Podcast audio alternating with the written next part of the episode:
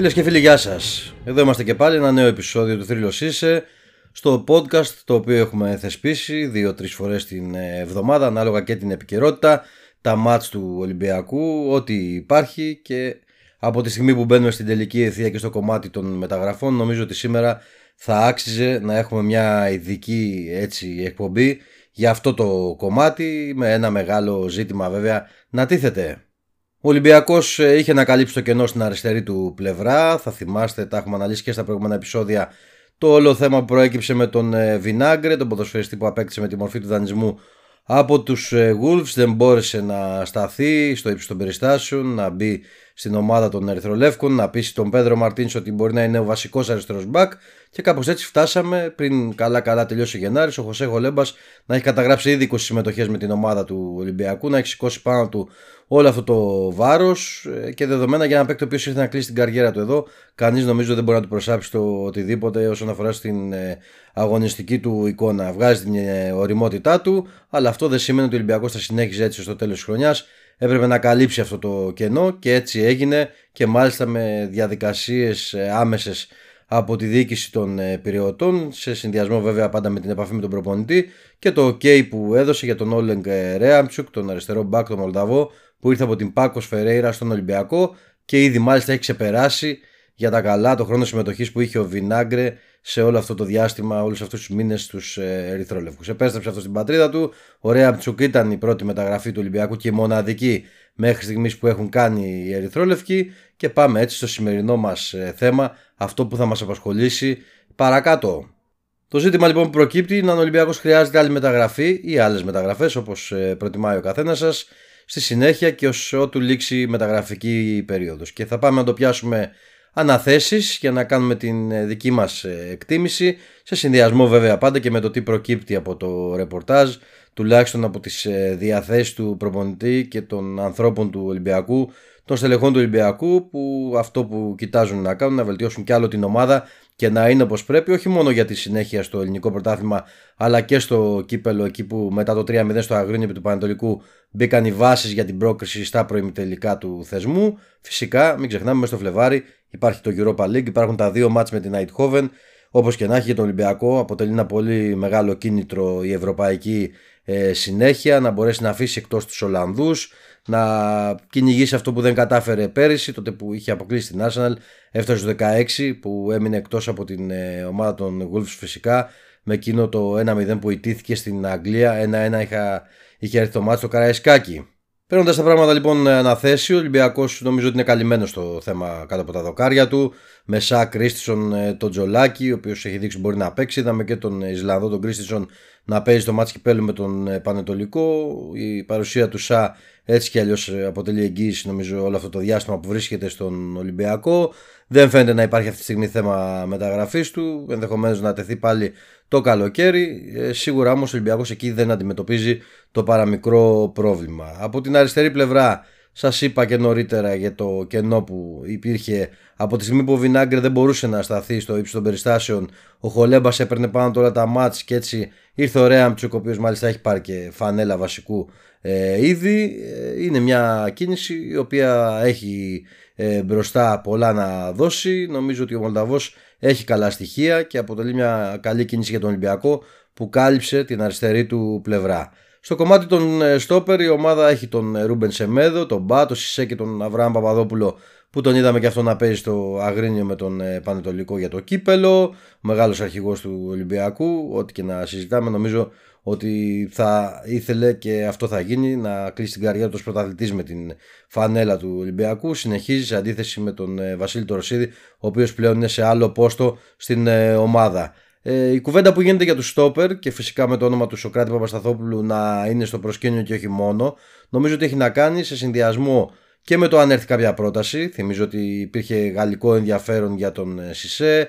Ο Σεμέδο πάντα δείχνει ένα στόπερ που απασχολεί ομάδες του εξωτερικού και δεν είναι παράλογο. Ένας παίκτης ο οποίος ήρθε εδώ για να κάνει το βήμα παραπάνω στην καριέρα του. Νομίζω ότι έχει καταφέρει να κάνει τη μεγάλη επανεκκίνηση μέσω του Ολυμπιακού. Αλλά ένας παίκτης που λίγο πολύ όλοι γνωρίζουμε ότι δεν έχει έρθει εδώ για να κουμπώσει 5 χρόνια στον Ολυμπιακό και να μείνει για πολύ διάστημα, οπότε νομίζω αργά ή γρήγορα θα αποχωρήσει από την ομάδα με μια πώληση, οπότε ο Ολυμπιακός εδώ ενδεχομένως να πρέπει να είναι έτοιμος σε αυτό το σκηνικό. Έτσι λοιπόν μπαίνει στο τραπέζι και το όνομα του Παπασταθόπουλου και όχι μόνο, και έχει τη λογική του, γιατί ο Ολυμπιακός θα μπορούσε να φέρει τώρα ένα κεντρικό αμυντικό και να είναι έτοιμος για το καλοκαίρι, που δείχνει πιθανό το σενάριο να αποχωρήσει ένας από τους Σεμέδο, Μπά και Σισέ. Οπότε νομίζω ότι από τη στιγμή που θα υπήρχε αυτή η δυνατότητα να γίνει κάτι τώρα, είναι κάτι που θα πρέπει να έχουμε στο μυαλό μας. Λοιπόν, η πρώτη θέση του στόπερ να αποτελέσει μια ακόμη μεταγραφή για τους ερυθρόλευκους στο υπόλοιπο της μεταγραφικής περίοδου. Για τη δεξιά πλευρά τα δεδομένα είναι γνωστά. Ο Ολυμπιακός εμπιστεύτηκε το καλοκαίρι το Ραφίνια αντί το Μάρελ Αμπνταλαουή. Ο Βραζιλιάνος ποδοσφαιριστής έχει τρελές παραστάσεις από το ποδόσφαιρο, έχει γεμίσει τίτλους, μια πολύ γεμάτη καριέρα με την Μπάγερ Μονάχου και όχι μόνο. Νομίζω όμως ότι σίγουρα περισσότεροι φίλοι των ερυθρολεύκων θα περίμεναν περισσότερα από τον ίδιο, έχοντας εικόνα στο μυαλό τους τον παίκτη του παρελθόντος. Ο Ραφίνια για μένα, το είπα και σε προηγούμενο επεισόδιο, παίζει έξυπνα, βλέπει που είναι ο εαυτός του, βλέπει που είναι τα όρια του, δεν θα εκτεθεί με τον αντίπαλο, θα κοιτάξει να βγάλει και νεύρα πάνω στο παιχνίδι. Νομίζω κάπως έτσι δικαιολογούνται και οι κάρτες που βλέπει από τους διαιτητές, αλλά σίγουρα θα μπορούσε να έχει βοηθήσει πολύ περισσότερο την ομάδα στο επιθετικό κομμάτι. Ο Ολυμπιακός δεν μπόρεσε και από τα αριστερά και από τα δεξιά εκεί να πάρει την όθηση που είχε με τον Τζιμίκα και τον Ομάρ, με παίκτες που ήξεραν την ομάδα και η ομάδα τους ήξερε καλά και οι συμπαίκτες τους. Αυτά τα δύο κενά δεν έχουν καλυφθεί ακόμη, κακά τα ψέματα, αυτή είναι η πραγματικότητα, και κάπως έτσι έρχεται να προσθεθεί εδώ και το ενδιαφέρον που υπάρχει από ομάδες του εξωτερικού για τον Ραφίνια, ο οποίος δεν το αποκλεί μάλιστα όσον αφορά στο ότι έχει συζητήσει, γιατί είπε ότι έχει κουβεντιάσει και για πιθανό ενδεχόμενο επιστροφή στη Βραζιλία και για πρόταση της Σάλκε. Από την άλλη λέει ότι θέλει με τον Ολυμπιακό να σηκώσει το πρωτάθλημα και ότι δεσμεύεται με συμβόλαιο, αλλά τζόγος γίνεται γύρω από το όνομά του και νομίζω ότι αυτό λέει αρκετά. Η δεύτερη λύση για τους μπακ ήταν ο Ντρέγκερ, ο οποίος ήρθε από την Γερμανία, δεν είχε τις φοβερές παραστάσεις, πιο άπειρος ο Τινίσιος δεξιός μπακ, διεθνής, αλλά νομίζω ότι θα μπορούσε να έχει δώσει παραπάνω πράγματα στην ομάδα και να δώσει και το σθένος, να το πω κατά κάποιο τρόπο έτσι, στον Πέδρο Μαρτίνς να τον εμπιστευτεί περισσότερο, να του δώσει χρόνο, φανέλα βασικού. Ο Ντρέγκερ δεν πείθει ότι μπορεί να πάρει φανέλα βασικού από τον Ραφίνια. Νομίζω, εγώ τουλάχιστον έτσι νιώθω, ότι σε παιχνίδι του Ολυμπιακού και ντέρμπι, αν θέλετε, νιώθω πιο ήρεμος με τον Ραφίνια στη δεξιά πλευρά σε σύγκριση με τον Ντρέγκερ. Δεν είχε πάει καλά και στο μοναδικό μάτς που έβγαλε φέτος 90 λεπτό, αυτό με τον Παναθηναϊκό στο Καραϊσκάκι. Μπορεί ο Ολυμπιακός να κέρδισε 1-0, αλλά από την πλευρά του είχαν δημιουργηθεί αρκετά προβλήματα, μην το ξεχνάμε, και κάπως έτσι ήρθε να μπει στο όλο κάδρο ο Ανδρούτσος, ένα παιδί το οποίο έχει πολύ καλά στοιχεία, αλλά το θέμα μας εδώ είναι κατά πόσο ο προπονητής τον εμπιστεύεται για να είναι ο αναπληρωματικός δεξιός μπακ, κατά πόσο μπορεί να στηριχθεί πάνω του σε ένα παιχνίδι πιο καυτό και από όχι από παιχνίδια στα οποία δίνει ευκαιρίες σε διάφορους ποδοσφαιριστές ώστε να πάρουν χρόνο συμμετοχής και να δείξουν και αυτοί. Υπό αυτές τις συνθήκες λοιπόν δεν μου ξενίζει ο Ολυμπιακός να κοιτάζει για δεξί μπακ, δεν είναι παράλογο. Σίγουρα ο Μαρτίνς θα ήθελε κάτι πιο έμπειρο, κάτι πιο όριμο ποδοσφαιρικά μέσα στο γήπεδο από τον Ντρέγκερ, κάποιον που θα μπορεί να διεκδικήσει τη φανέλα του βασικού με μεγαλύτερες αξιώσεις από τον Ραφίνια. Θα μας απασχολήσει, εκτιμώ, αυτή η ιστορία ως το τέλος της μεταγραφικής περίοδου, αλλά και στο μέλλον, γιατί δεν μπορώ να βάλω το χέρι μου στη φωτιά γιατί ο Ραφίνια θα μπει και στο δεύτερο χρόνο συμβολαίου με τον Ολυμπιακό. Είναι μια πολύ μεγάλη κουβέντα. Προς το παρόν σημασία έχει ο Ολυμπιακός να παίρνει αυτά που χρειάζεται μέσα στο γήπεδο, να είναι καλυμμένος και από αυτή την πλευρά. Ωστόσο νομίζω ότι μετά την περίπτωση του στόπερ που σας ανέφερα νωρίτερα, αυτή η θέση του δεξιού μπακ είναι που μπαίνει για τα καλά στο μεταγραφικό στρόχαστρο των πυρεωτών για τη συνέχεια. Στο θέμα των μέσων, Ολυμπιακός νομίζω ότι είναι αρκετά καλυμμένος, με τον Καμαρά, τον Εμβιλάκη και τον Μπουχαλάκη να έχουν όλοι πάνω τους από 20 συμμετοχές ήδη. Αυτό λέει πολλά. Δεν κατάφερε να μπει σε αυτό το επίπεδο ο Πέπε, μια καλή μεταγραφή του καλοκαιριού, τον πίστευε πολύ ο Μαρτίνς, περιμένει πολλά από αυτόν, αλλά μέχρι στιγμής ο Πορτογάλος δεν έχει μπορέσει να προσαρμοστεί σε αυτά τα δεδομένα. Μπάλα ξέρει, δεν το αφισβητεί κανείς, και στο Αγρίνιο φάνηκε ότι έχει καλές εκτελέσεις στα στημένα. Από το δεξί του πόδι ήρθε η ασίστη για τον γκολ του Σισέ και το 0-3 στον αγώνα με τον Πανετολικό, αλλά από εκεί και πέρα νομίζω ότι ο Ολυμπιακός όταν αποκτούσε τον Πέπε θα περίμενε πολλά περισσότερα από την παρουσία του. Ωστόσο δεν φαίνεται ότι προκύπτει θέμα για απόκτηση αμυντικού μέσου για τον Ολυμπιακό, ο οποίος και στο κομμάτι των επιτελικών νομίζω ότι είναι καλυμμένος με την παρουσία του Φορτούνι, του Βαλμπουενά αλλά και του Τιάγκο Σίλβα, που μπορεί να δώσει και αυτός λύσεις όπως έχει αποδειχθεί. Για να πάμε λοιπόν να θέσουμε τα δεδομένα για τους εξτρέμ και το πώς έχει διαμορφωθεί εκεί η κατάσταση για την ομάδα του Πέδρο Μαρτίνς, με τον Γιώργο Μασούρα να είναι ο ένας, ο οποίος αν βάλουμε κάτω τα δεδομένα τους τελευταίους 13 μήνες μετράει 50 μάτς, δηλαδή στο 2021, σε αυτές τις μέρες που έχουμε διανύσει και το 2020, έχει κάνει 50 μάτς ο Έλληνας άσος, μαζί και την εθνική όπου είχε κληθεί. Έχει βρει γκολ, αλλά σίγουρα δεν έχει τη διάρκεια που θα ήθελε και ο ίδιος στην απόδοσή του. Αντιμετώπισε και ένα μυϊκό πρόβλημα. Νομίζω ότι είναι ένα παιδί το οποίο έχει βγάλει τα λεφτά του με τη μεταγραφή στον Ολυμπιακό. Πάντως δεν τίθεται τέτοιο θέμα. Δεν υπάρχει θέμα αμφισβήτησης στο πρόσωπό του, και η κουβέντα εδώ στο κομμάτι το μεταγραφικό θα πάει γενικά ως πακέτο των εξτρέμ και όχι λόγω της εικόνας του Μασούρα. Νομίζω ότι η εικόνα που προβληματίζει περισσότερο από τους εξτρέμ έχει να κάνει με τον Λάζαρ Ράντζελοβιτς. Μιλάμε για ένα παιδί το οποίο πέρυσι έπαιξε 31 μάτς και έβαλε 6 γκολ. Φέτος δεν έχει καταφέρει μετά από 21 μετρήσεις να σκοράρει. Ψάχνει το ρυθμό του, ψάχνει την καλή στιγμή. Δεν δείχνει πάντως να είναι στο επίπεδο που ήταν πέρυσι. Βέβαια χωράει πολύ μεγάλη κουβέντα εδώ το πώς είναι η εικόνα του Σέρβου. Αναφέρομαι στο στυλ το οποίο παίζει, γιατί μας έχει δείξει πολλές φορές ότι είναι καλύτερα να έρχεται από τον πάγκο, να βάζει πρόβλημα στον αντίπαλο μπακ, να τον τρέξει, να μπορέσει να πάρει τις ξεχωριστές στιγμές και ο Ολυμπιακός να καταφέρει να εισπράξει πράγματα από αυτές. Όταν έγιναν οι μεταγραφές, ο Μπρούμα από την Αιτχόφεν ήρθε για τα άκρα, σε μια λογική ότι θα καλύψει ο Ολυμπιακός επιτέλους το κενό του Ντανιέλ Ποντένσε, που πέρυσι το Γενάρη πήγε στους Γουλφς για να συνεχίσει την Premier League. Αλλά ο Μπρούμα άργησε να μπει με την ομάδα, αντιμετώπιζε μυϊκό πρόβλημα. Πρόλαβε καλά-καλά στο τέλος του 2020 να κάνει 5 μάτς. Βρήκε γκολ τώρα τελευταία βέβαια σε πρωτάθλημα και κύπελο. Αλλά νομίζω ότι τα χαρακτηριστικά του δεν έχουν σχέση με αυτά του Ποντένσε. Ένας παίκτης ο οποίος μπορεί να φύγει καλά στην κόντρα, έχει ταχύτητα, μπορεί να έχει και καλή επαφή έτσι με την μπάλα και να κουβαλήσει έναν αντίπαλο πιο πίσω, να τον αναγκάσει να πιστοχωρήσει, αλλά δεν έχει στο ένας με έναν νομίζω την πολύ ξεχωριστή ενέργεια. Ο Βρουσά είναι αυτός ο οποίος έχει κερδίσει τις εντυπώσεις το τελευταίο διάστημα, παίρνει χρόνο από τον Πέδρο Μαρτίνς και σίγουρα αυτό κάτι λέει για την εικόνα του. Προσπαθεί να βοηθήσει και αμυντικά βέβαια, να μην το ξεχνάμε αυτό.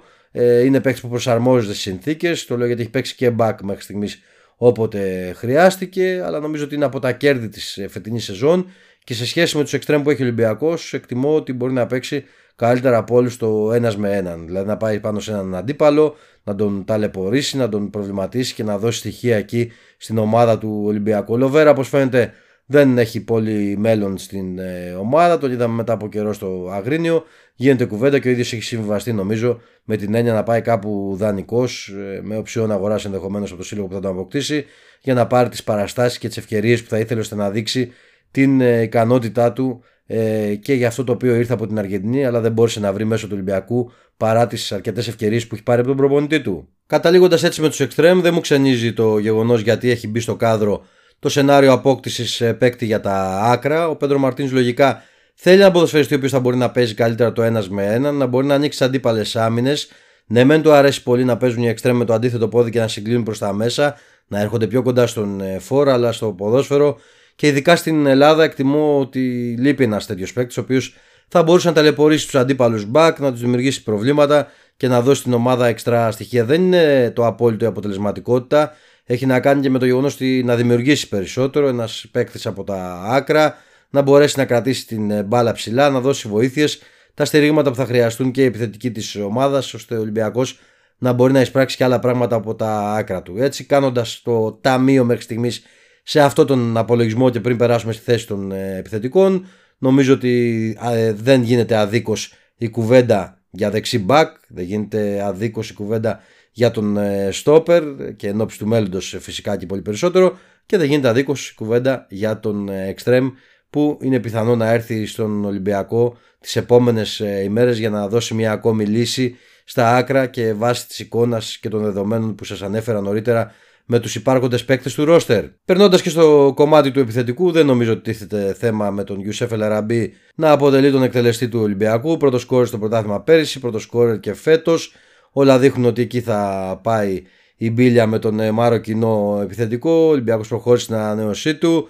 Έχει βγάλει για τα καλά τα λεφτά του, από τις καλύτερες μεταγραφές στα χρόνια του Βαγγέλη Μαρινάκη στην ομάδα. Έδωσε αυτό το οποίο έλειπε από τον Ολυμπιακό. Ο Ολυμπιακός που βλέπει πλέον τον Χασάν να έχει επιστρέψει, του έδωσε το σπουδαίο τρίποντο με τον Πας Γιάννενα με εκείνη την κεφαλιά του στο τρίτο λεπτό των καθυστερήσεων. Έχει τον Σουντανί και τον Γκάιπερς, γι' αυτά θα πάρει αποφάσεις ο Μαρτίνς. Γίνεται η σχετική κουβέντα και εδώ βέβαια θα έρθει η στιγμή που θα πρέπει να αναφερθώ στην περίπτωση του Κώστα Μίτρογλου, ο οποίος καταλήγει στην ομάδα του Άρη. Για μένα ο Κώστας Μίτρογλου δεν πάβει να είναι ο καλύτερος Έλληνας επιθετικός. Ο Ολυμπιακός έχει την τύχη να έχει καλούς ξένους επιθετικούς αυτή τη στιγμή. Πάντως νομίζω ότι είναι μια περίπτωση την οποία θα τη βλέπαμε για τα καλά να μπαίνει στο προσκήνιο για τους πειραιώτες, για την ομάδα του Μαρτίνς. Αν ο Χασάν δεν μπορούσε να συνεχίσει, θα χρειαζόταν και άλλο διάστημα για να επιστρέψει. Ο Ολυμπιακός περίμενε το Χασάν. Νομίζω ότι και με το περιβάλλον του Κώστα Μίτρογλου, όποια κουβέντα είχε γίνει, είχε αυτό το πράγμα στον άξονά του. Δηλαδή ότι θα περίμενε ο Ολυμπιακός τον Χασάν και αυτό ήταν το σωστό, να περιμένει τον Αιγύπτιο, τον ποδοσφαιριστή που ήταν στο ρόστερ της ομάδας. Ένα επιθετικό που το πιστεύει πολύ ο προπονητής και στηρίζει πολλά πάνω του, και νομίζω ότι φάνηκε και από τον τρόπο με τον οποίο προσπάθησε να τον επαναφέρει, να του δώσει το δικαίωμα να πιστέψει ότι είναι εντάξει και πρέπει να επιστρέψει στην ενεργό δράση. Έτσι και έγινε. Το ξεκίνησε με μια αλλαγή στο Αγρίνιο, έπαιξε στην συνέχεια στην Τούμπα, μπήκε με τον Πας Γιάννενα, σκόραρε, έδωσε αυτό το σπουδαίο τρίποντο. Μπήκε να παίξει και με τον Πανατολικό στο κύπελο περισσότερο ως βασικός αυτή τη φορά, για πρώτη φορά όταν ταλαιπωρήθηκε με τον κορονοϊό. Σίγουρα όμως όλο αυτό το πακέτο και η συμπεριφορά του Μαρτίνς απέναντι στον Χασάν έδειξε ότι ήταν η προτεραιότητά του, και γι' αυτό έτσι ο Ολυμπιακός δεν στράφηκε στην υπόθεση του Κώστα Μίτρογλου, ο οποίος για μένα, θα το επαναλάβω, δεν πάβει να είναι ένας γκολτζής, ο καλύτερος Έλληνας επιθετικός, και που σίγουρα θα μπορούσε να επιστρέψει και στην εθνική υπό προϋποθέσεις. Οι επόμενες ημέρες λοιπόν παρουσιάζουν το δικό τους ξεχωριστό ενδιαφέρον στο ρεπορτάζ του Ολυμπιακού, ο οποίος κοιτάζει προς πάσα κατεύθυνση, καταλήγοντας λοιπόν δεν αφήνουμε εκτός θέμα κεντρικού αμυντικού, θέμα δεξιού μπακ και θέμα εξτρέμ για τον Ολυμπιακό. Μείνετε συντονισμένοι εδώ, παρακολουθούμε τις εξελίξεις, θα επανέλθουμε με νέο επεισόδιο. Μην ξεχνάτε να γραφτείτε συνδρομητές σε όλες τις πλατφόρμες, ώστε να ενημερώνεστε άμεσα για τα νέα επεισόδια που μπαίνουν, τα επεισόδια podcast εδώ από την σειρά Θρύλος Είσαι, αλλά και φυσικά στο αντίστοιχο κανάλι με αυτό το όνομα Θρύλος Είσαι στο YouTube, όπου μπορείτε να γραφτείτε συνδρομητές, να πατήσετε εκεί και στις ενημερώσεις να παίρνετε πρώτοι το νέο βίντεο που θα ανεβαίνει. Θα ξεκινήσουμε για κάποιες εκπομπές σύντομα εκεί, άλλωστε μετά τα παιχνίδια ανεβαίνουν και τα σχόλια για τις αναμετρήσεις του Ολυμπιακού, ο οποίος συνεχίζει τον δρόμο του για την κατάκτηση του πρωταθλήματος, του κυπέλου και φυσικά μια καλή πορεία στην Ευρώπη. Σας ευχαριστώ και αυτό το επεισόδιο για την ακρόαση. Να είστε καλά και μην ξεχνάτε, υγεία να έχουμε και προχωράμε.